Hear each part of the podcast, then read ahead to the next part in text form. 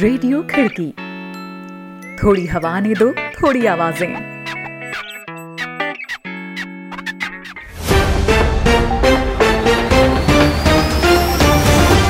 आज है तीन अप्रैल, दिन शनिवार। खिड़की इंटरनेशनल बुलेटिन में अभिवादन, स्वीकार करें रोहित जोशी का। एक नज़र कार्यक्रम की खास खबरों पर। अमेरिकी कैपिटॉल बिल्डिंग पर फिर हमला। हमलावर ने चला दी पुलिस कर्मियों पर कार और चाकू से किया वार यूक्रेन में नाटो सैनिकों की तैनाती पर रूस ने दी चेतावनी, कहा विवाद में ना कूदे नाटो। कोरोना राहत के लिए हिंदू सुप्रीमेसिस्ट संगठनों को अमेरिका में दिया गया था आठ लाख तैतीस हज़ार डॉलर का फंड। रहेंगी दुनिया भर की और भी अहम खबरें तो बने रहें बुलेटिन में रोहित जोशी के साथ।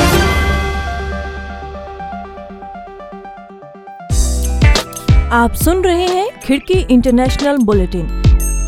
अंतर्राष्ट्रीय खबरों पर विश्वसनीय आवाज़ें। आइए शुरुआत करते हैं आज की पहली खबर से। वॉशिंगटन में यूएस कैपिटॉल बिल्डिंग कॉम्प्लेक्स यानी अमेरिकी संसद भवन पर हुए हमले में एक पुलिस अधिकारी की मौत हो गई है, जबकि एक दूसरा पुलिसकर्मी भी जख्मी हुआ है, जिसका अस्पताल में इलाज चल रहा है। महज तीन महीने के अंतराल में यूएस कैपिटॉल बिल्डिंग पर हुए हमले की इस दूसरी घटना ने अमेरिकी संसद की सुरक्षा व्यवस्था पर सवाल खड़े किए हैं। एक रिपोर्ट सुनिए हमारे सहयोगी शादाब हसन खान से। वॉशिंगटन में यूएस कैपिटल बिल्डिंग कॉम्प्लेक्स पर शुक्रवार को स्थानीय समय के मुताबिक दोपहर एक बजे एक संदिग्ध कार चालक ने सुरक्षा घेरे के पहले सर्कल पर बैरिकेड में अपनी कार से टक्कर मार दी। इस हमले में एक पुलिस अफसर की मौत हो गई है, जबकि एक अन्य अफसर जख्मी है। उनका अस्पताल में इलाज चल रहा है। कैपिटल बिल्डिंग के आसपास नेशनल गार्ड्स को तैनात कर दिया गया है। वहाँ मौजूद लोगों को इलाके को खाली छोड़ देने के लिए कहा गया है। घटना के बारे में पुलिस का कहना है कि एक कार ने सुरक्षा बैरिकेड में टक्कर मारी, जिसके बाद उसके ड्राइवर ने पुलिसकर्मियों पर चाकू से हमला किया। इसके बाद पुलिस अफसरों ने संदिग्ध पर गोली चलाई, जिससे उसकी मौत हो गई। संदिग्ध हमलावर की पहचान 25 साल के नोवाह ग्रीन के तौर पर की गई है। अमेरिका की सीबीएस न्यूज़ ने भी हमलावर की पहचान की पुष्टि की है। अधिकारियों का कहना है कि उसका कोई पुलिस रिकॉर्ड मौजूद नहीं है और उसका सेना से कोई संबंध रहा हो, ऐसा भी नज़र नहीं आता है। वहीं हमले में मारे गए पुलिस अफसर की पहचान सार्वजनिक कर दी गई है। महज तीन महीने के अंतराल पर यूएस कैपिटल बिल्डिंग पर हमले की यह दूसरी घटना है। इससे पहले 6 जनवरी को तत्कालीन राष्ट्रपति डोनाल्ड ट्रंप के समर्थकों की दंगाई, भीड़ कैपिटल बिल्डिंग पर हथियारों के साथ घुस गई थी और वहाँ पर उत्पात मचाया था। उपराष्ट्रपति कमला हैरिस ने इस घटना पर दुख जताया है। उन्होंने मारे गए पुलिस अधिकारी के प्रति संवेदना जताई। उन्होंने ट्वीट करके कहा कि हमले में मारे गए पुलिस अधिकारी विलियम इवांस ने कैपिटल हिल को बचाने के लिए अपनी जान दे दी। हमले के बाद प्रेस कॉन्फ्रेंस में कार्यकारी कैपिटल पुलिस प्रमुख योगानंदा पिटमैन ने जानकारी दी कि इसके बारे में बताते हुए उन्हें गहरा दुख है कि अफसर विलियम बिली इवांस नहीं रहे। बताया गया है कि इवांस कैपिटल पुलिस फोर्स में बीते 18 सालों से अपनी सेवाएँ दे रहे थे। प्रेस कॉन्फ्रेंस के दौरान वॉशिंगटन डीसी के कार्यकारी पुलिस प्रमुख ने कहा कि इस हमले का आतंकवाद से कोई संबंध नज़र नहीं आता है। शहर के मेट्रोपॉलिटन पुलिस विभाग के कार्यकारी प्रमुख ने कहा, यह हमला चाहे कानून स्थापित करने वाली संस्थाओं पर किया गया हो या किसी और पर हमारी ज़िम्मेदारी है कि हम इसके बारे में सब कुछ पता लगाएँ और हम यह करेंगे।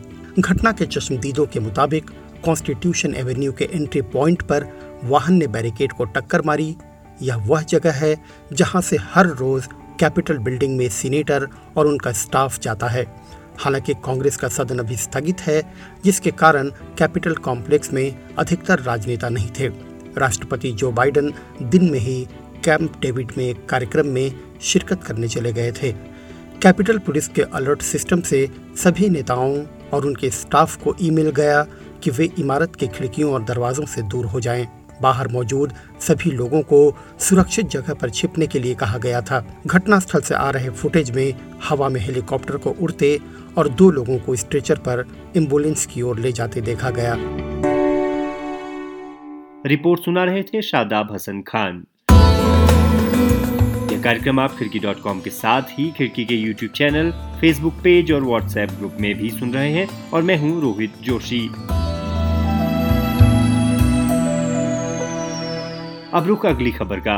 पूर्वी ताइवान में शुक्रवार को एक सुरंग में एक ट्रेन के पटरी पर से उतर जाने से हुई दुर्घटना में कम से कम चौवन लोगों की मौत हो गई है और तकरीबन 100 से अधिक लोग घायल हुए हैं। इस दुर्घटना को इस द्वीपीय देश में पिछले 40 सालों में हुआ अब तक का सबसे बुरा ट्रेन हादसा बताया जा रहा है। सोशल मीडिया और स्थानीय मीडिया में शेयर हुई तस्वीरों और वीडियोस में देखा जा सकता है कि किस तरह ट्रेन के डिब्बे क्षतिग्रस्त होकर सुरंग में घुस गए और बचाव कर्मी ट्रेन की छत के ऊपर चढ़कर दुर्घटनाग्रस्त लोगों तक पहुँच पाए। स्थानीय समय के मुताबिक, दोपहर के समय तक सभी लोगों को बाहर निकाल लिया गया था। दुर्घटनाग्रस्त हुई आठ डिब्बों वाली यह ट्रेन ताइपेई से ताइतुंग के रास्ते पर थी। ताइवान के रेलवे प्रशासन के मुताबिक, यह दुर्घटना सुबह नौ बजकर तीस मिनट पर हुआलियन के उत्तरी हिस्से में हुई। अब अगली खबर। रूस ने यूक्रेन में अपने सैनिकों की तैनाती करने पर नाटो गठबंधन को चेतावनी दी है। रूस ने कहा है कि नाटो के इस कदम से इस इलाके में पहले से जारी संघर्ष के बीच दोनों देशों की सीमा पर तनाव और ज़्यादा बढ़ जाएगा। रूस का यह बयान ऐसे वक्त में आया है जब गुरुवार को यूक्रेन ने चिंता ज़ाहिर करते हुए कहा था कि उसकी पूर्वी सीमा पर रूस की सेना भारी तादाद में जमा हो रही है। गौरतलब है कि यूक्रेन की तरफ़ से यह जानकारी देने के बाद अमेरिका के राष्ट्रपति जो बाइडेन ने यूक्रेन को भरोसा दिया था कि अगर रूस की तरफ़ से उस पर किसी तरह का सैन्य आक्रमण होता है तो अमेरिका उसका पूरी तरह से साथ देगा।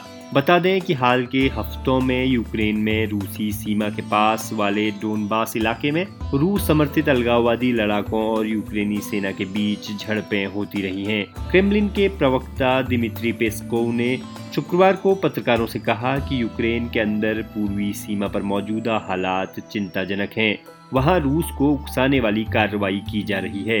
रूस यूक्रेन को धमका नहीं रहा, लेकिन अगर नाटो की सेना तैनात की गई तो रूस भी माकूल जवाब देने पर मजबूर हो जाएगा। इधर अमेरिका ने शुक्रवार को इंटरनेशनल क्रिमिनल कोर्ट यानी आईसीसी के अधिकारियों पर पूर्व राष्ट्रपति डोनाल्ड ट्रंप के प्रशासन की ओर से लगाए गए प्रतिबंधों को हटा दिया है। ट्रंप प्रशासन ने अंतर्राष्ट्रीय संस्थाओं के खिलाफ जो कड़ा रवैया अपनाया था, उसमें सबसे आक्रामक कदम अमेरिका और इसराइल की ओर से अफ़गानिस्तान और फलस्तीन में किए गए युद्ध अपराधों की जाँच कर रहे आईसीसी के इन अधिकारियों पर अमेरिकी प्रतिबंध लगा दिया जाना था। अब मौजूदा राष्ट्रपति जो बाइडेन के प्रशासन ने इन प्रतिबंधों को हटा लिया है, हालाँकि अधिकारियों की ओर से कहा गया है कि अमेरिका अब भी उसके खिलाफ जाँच करने के आईसीसी के अधिकार क्षेत्र के इस दावे का विरोध करता है। अमेरिकी रक्षा मंत्री एंटोनी ब्लिंकन की ओर से जारी एक बयान में कहा गया है, हम मानते हैं इंटरनेशनल क्रिमिनल कोर्ट में अमेरिका के खिलाफ चलाए जा रहे इन मामलों से जुड़ी हमारी चिंताओं को कूटनीति के ज़रिए हल किया जा सकता है बजाय की प्रतिबंध लगाकर। 2002 में बनाया गया इंटरनेशनल क्रिमिनल कोर्ट नीदरलैंड्स के हेग शहर से संचालित होता है और इसका मकसद जनसंहार, मानवता के खिलाफ अपराध और युद्ध अपराधों जैसे अंतर्राष्ट्रीय दावों पर मुकदमे चलाना है। अमेरिका 120 सदस्यीय देशों वाले इंटरनेशनल क्रिमिनल कोर्ट का सदस्य नहीं है। बीच अमेरिका ने इस बात की पुष्टि की है कि वह अगले हफ़्ते ईरान परमाणु समझौते के सिलसिले में वियना में होने वाली बैठक में भागीदारी करेगा। साथ ही अमेरिका ने कहा है कि वह सीधे ईरान के साथ भी इस सिलसिले में बातचीत को लेकर तैयार है। हालाँकि ईरान अमेरिका से सीधी बातचीत की किसी भी संभावना को पहले ही नकार चुका है। शुक्रवार को यूरोपीय संघ ने ईरान परमाणु समझौते से जुड़े सभी पक्षों की एक बैठक बुलाई थी, जिसका मकसद अमेरिका की इस समझौते में वापसी की संभावनाओं पर चर्चा करना था। 2018 में ट्रंप प्रशासन ने इस समझौते से अमेरिका के हाथ वापस खींच लिए थे और ईरान पर अमेरिकी प्रतिबंधों को फिर से लागू कर दिया था। अमेरिका में सत्ता परिवर्तन के बाद से नए राष्ट्रपति जो बाइडेन लगातार ईरान परमाणु करार में अमेरिका की वापसी के संकेत देते रहे हैं। हालाँकि ईरान का कहना है कि अमेरिका ने इस सिलसिले में अब तक सिर्फ़ जुबानी कार्रवाई की है। यूरोपियन यूनियन के देशों ने कहा है कि वे वियना में अमेरिका और ईरान के साथ अलग अलग संपर्क करेंगे। रॉयटर्स न्यूज़ एजेंसी से बात करते हुए एक यूरोपीय राजनयिक ने वियना में होने वाली बैठक के सिलसिले में कहा, ईरान और अमेरिका एक ही शहर में होंगे, लेकिन एक कमरे में नहीं। इधर अमेरिकी स्मॉल बिज़नेस एडमिनिस्ट्रेशन यानी एसबीए की ओर से जारी किए गए आंकड़ों के मुताबिक हिंदू सुप्रीमिसिस्ट और धार्मिक समूहों से जुड़े पाँच संगठनों को आठ लाख तैतीस हज़ार अमेरिकी डॉलर का कोरोना राहत से जुड़ा फंड उपलब्ध कराया गया है। इन संगठनों में विश्व Hindu Parishad of America, Ekal Vidyapeeth Foundation of USA, Sewa International, Infinity Foundation और हिंदू अमेरिकन फाउंडेशन शामिल हैं।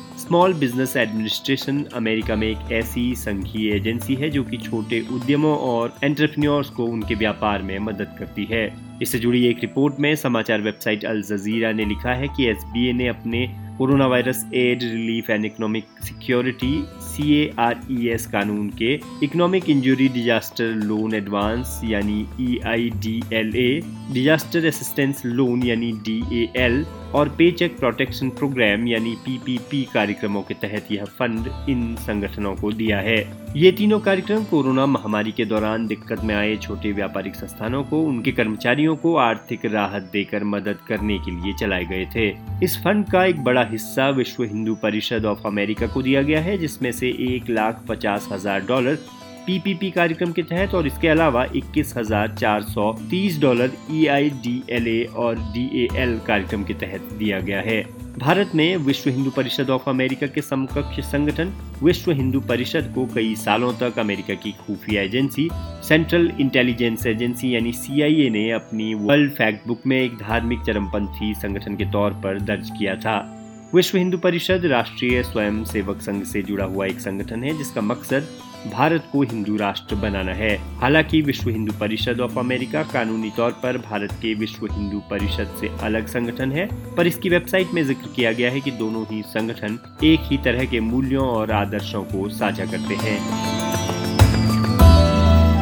अब चलते चलते एक और खबर पर नज़र, अफ्रीकी देश माली के एक सुदूर गाँव में एक शादी समारोह के दौरान फ्रांस की सेना की एक एयर स्ट्राइक का शिकार हुए लोगों के परिजनों ने इस मामले में दोषी सैन्य अधिकारियों को सजा दिए जाने की अपील की है। संयुक्त राष्ट्र ने भी माना है कि इस वाक्य को एक युद्ध अपराध की तरह लिया जा सकता है। फ्रांसीसी सैन्य अभियानों पर संयुक्त राष्ट्र की पहली बॉम्ब शेल रिपोर्ट के मुताबिक 3 जनवरी को फ्रांसीसी जंगी जहाजों ने माली के बाउंटी गाँव में एक शादी के समारोह पर हवाई हमला कर दिया था, जिसमें 19 लोग मारे गए। कहा गया है कि इस हमले में तीन आरोपी मिलिशिया के लड़ाके भी मारे गए थे। हालाँकि इस रिपोर्ट के निष्कर्ष फ्रांसीसी दावों के उलट हैं, जिसमें कहा गया था कि माली के मध्य इलाके में किए गए इस हमले में तकरीबन 30 मिलिशिया लड़ाके मारे गए हैं। 2014 में आंतरिक संघर्ष से निपटने के लिए उत्तरी माली में फ्रांसीसी सेना के 5000 सैनिकों की बारखाने फोर्स को तैनात किया गया था। यह संघर्ष अब फैलता हुआ मध्य माली और पड़ोसी देश बुर्किना फासो और नाइजर तक जा पहुँचा है और पूरे शाहेल इलाके में फ्रांस की दखलंदाजी और अधिक गहराई है। तो दोस्तों, आज के बुलेटिन में इतना ही। ये बुलेटिन आपको कैसा लगा, इस बारे में ज़रूर कमेंट करें। आप जिस भी प्लेटफॉर्म पर खिड़की को सुन रहे हैं लाइक और शेयर करना ना भूलें। खिड़की के यूट्यूब चैनल को भी सब्सक्राइब कर लें और बेल आइकन टैप कर लें ताकि हर अपडेट आपको मिलती रहे। अभी के लिए रोहित जोशी को दीजिए इजाज़त। सोमवार को फिर होगी मुलाकात। आप जहाँ चाहे हमें सुन सकते हैं खिड़की डॉट कॉम के साथ ही खिड़की के यूट्यूब चैनल और फेसबुक पेज पर भी। नमस्कार।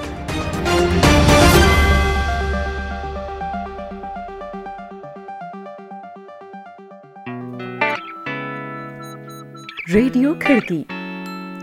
थोड़ी हवा ने दो थोड़ी आवाज़ें।